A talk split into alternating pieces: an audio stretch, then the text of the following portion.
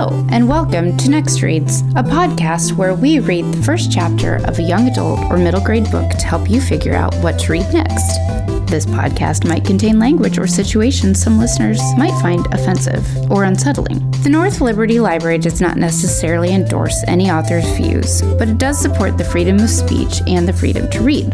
I'm your host, Erin, Youth and Teen Services Librarian at the North Liberty Library. My pronouns are she and her. Welcome, listeners.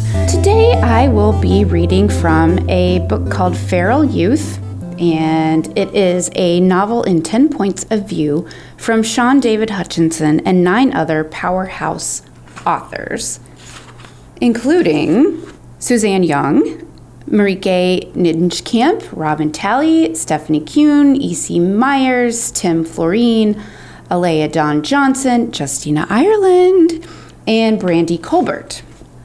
At Zeppelin Bend, an outdoor education program designed to teach troubled youth the value of hard work, cooperation, and compassion, 10 teens are left alone in the wild. The teens are a diverse group who come from all walks of life, and they were all sent to Zeppelin Bend as a last chance to get them to turn their lives around. They've just spent nearly three weeks learning to survive in the wilderness and now their instructors have dropped them off 18 miles from camp with no food, no water, and only their packs. And they'll have to struggle to overcome their vast differences if they hope to survive. Inspired by the Canterbury Tales, Feral Youth features characters, each complex and damaged in their own way, who are enticed to tell a story or two with the promise of a cash prize. The stories range from noir inspired revenge tales to mythological stories of fierce heroines and angry gods. And while few of the stories are claimed to be based in truth, they ultimately reveal more about the teller than the truth ever could. So, when I was in high school, I remember reading the Canterbury Tales and finding it very fascinating and hilarious once I understood kind of the language that was being used. So, I always love a good contemporary update, especially if Canterbury Tales are assigned reading for you high school listeners. Sometimes it's good to have an alternating text that can enhance the original one to help you appreciate it a little bit. I don't know, just thoughts. Okay, so I'm actually going to read just a little bit of the first part before it gets into the actual first story because I don't want to read all the stories and I think it'll give you a good taste of what the rest of the book will be like. Okay. I'm not a liar. You're a liar. I'm just telling stories, that's all. And sometimes, when you're telling a story, you can't let stupid shit like the truth get in the way. Besides, what good is the truth for anyway? Folks get put in prison for shit they didn't do every single day, and telling the truth doesn't help them one bit. Ask any woman who's ever reported a sexual assault, and she'll tell you how much the truth is worth nothing. The truth isn't worth a damned thing, only what people believe.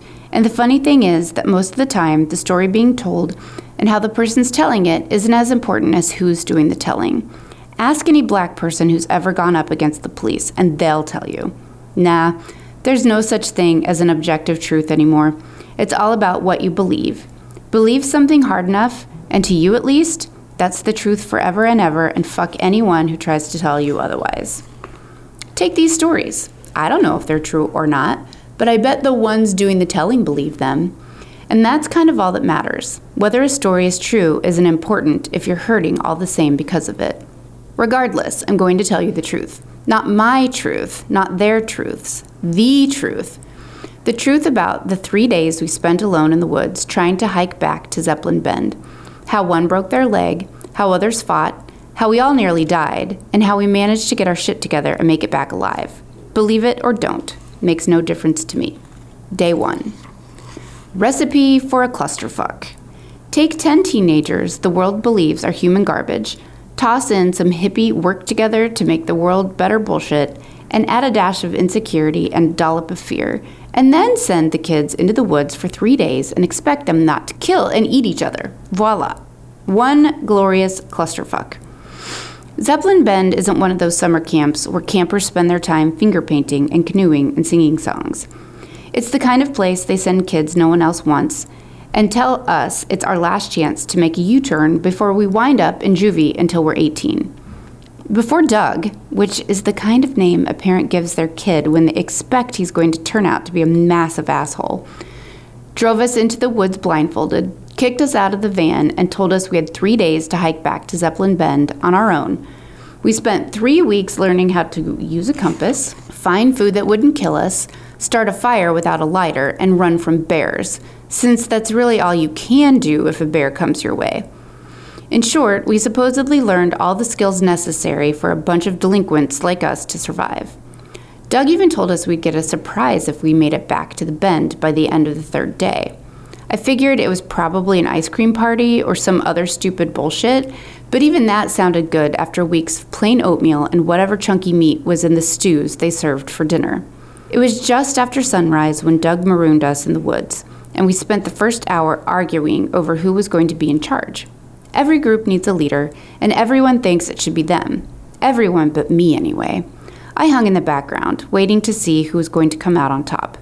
No use picking sides if you're just going to pick the losing one. But eventually, we were going to have to choose someone, and I didn't think it mattered who, because, like I said, we were a recipe for a clusterfuck, and even the best chefs break a few eggs. I guess I should tell you what I know about the others. Most of it's shit I picked up around the bend, so I can't vouch for the truth of it. That's why I like stories.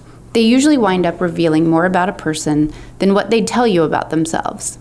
It's not that they lie intentionally, but when people describe themselves, they're really describing what they see in a mirror. And most mirrors are too distorted to show us the truth. If you listen hard enough, there's more truth in fiction than in all the other shit combined. Jackie Armstrong was the first person I met after my uncle dropped me off at the bend. She's kind of invisible in the way girls like her often are, and she was wearing a t shirt with a logo from that Werewolves in Space TV show, Space Hal. That was before we all got told we had to wear these shitty brown uniforms. It's easy to dismiss a girl like Jackie, but you're an idiot if you do. Then there's Tino Estevez. We got a lot in common, mostly because we're both Mexican. Well, I'm mixed and he's not, but it's something. The kid's kind of quiet, but if you watch him real hard, you can see some anger bubbling there under the surface. Before we'd even been dumped in the woods, my money was on him clocking someone before we were done. He kind of thought he should be the leader, but he wasn't ready to fight for it hard enough. Now, Jayla Davis is one badass motherfucker. She's like a foot shorter than anyone else, but she acts like she's a foot taller. I thought she was stuck up when I first met her, but she's probably better equipped to spend three days in the woods than anyone else in our dysfunctional group. And I don't know how many languages she speaks, but she cusses in at least three. David Kim Park was another one who thought he should be the leader, which was hilarious. The kid couldn't navigate his way out of a paper bag, and he's obsessed with sex. No lie. Anytime someone was like, Where's David? chances are he was hiding somewhere beating off. It was so bad, Doug had to pull him aside and talk to him about it twice. Plus, David was convinced there was a Bigfoot or aliens or something in the woods. The third of the J girls was Jenna Cantor. I basically pegged her as a rich white girl from day one, and she didn't do much to prove me wrong while we were at the bend. She was kind of weird, too. Aside from being able to do calculations in her head, I couldn't figure with a calculator. She was real quiet, but not like snobby quiet, more like she was living in a world the rest of us couldn't see. Lucinda Banks wore her anger on her uniform. I tried to figure out why she'd been sent to Bend, but she hardly ever talked except to complain about the shitty jumpsuits they made us wear. They weren't the worst things I'd ever owned, but Lucinda seemed to take having to wear one personally in a way I found particularly interesting. Sunday Taylor was another one I thought I'd get along with, but she kept to herself and acted like she was the only good kid in a pack of misfits.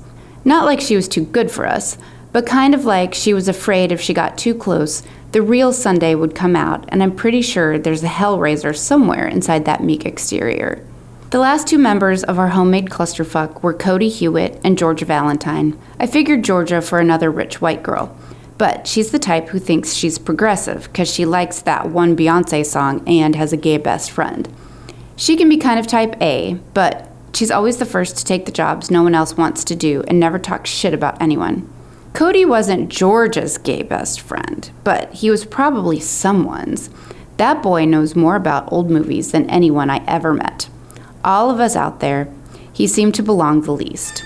I couldn't picture him doing anything worth getting sent to a shithole camp for fuck ups, but he was there, so he must have done something. I don't want to say anything about me. I don't think the storyteller should get in the way of the stories, you know? But if you need a name, you can call me Geo. Doug had taught us how to use a compass, but hadn't actually given us one when he dropped us off. All we got were our packs, sleeping bags, empty canteens, little bottles of bleach to disinfect the water with, and the clothes on our backs. Jayla figured out which direction to hike to get back to the bend, but it was David who suggested that we should find water first. He wasn't wrong. It didn't get too hot in Wyoming in the summer, but it was warm enough that we were sweating, and once David mentioned water, none of us could think of anything else. I brought up the idea of telling stories, saying it might help keep our minds off being thirsty, which was mostly true. Tino said it was a stupid idea, and he wasn't interested in telling stories. The others didn't seem real thrilled either. Not until I mentioned I'd give a hundred bucks to the person who told the best story as judged by me. But then no one wanted to be first, so we kept walking, hoping Jayla actually knew what she was talking about when she said to find water we should look for animal tracks and head downhill. I figured my story idea was dead since no one was willing to be the sacrificial lamb, and I was thinking I could start shit between Tino and Sunday to keep me entertained. When Jenna, who'd been so quiet I'd almost forgotten she was there, was like, I'll go first, which surprised the hell out of me. So, Jenna's story is called The Butterfly Effect, and that is what happens next, but I'm not going to read it. I just want to mention that this book was printed in 2017. So, you know, things change very quickly. There might be some situations that they talk about that were probably like culturally up to date. And so just keep that in mind when you're reading these stories. But anyway, I hope that you got a feel for what the rest of the book is like. I kind of really like the narrator character Geo. They'll keep the stories moving along, and we got a pretty good introduction to all of the characters in the book. So I hope you join me next time for another Next Reads.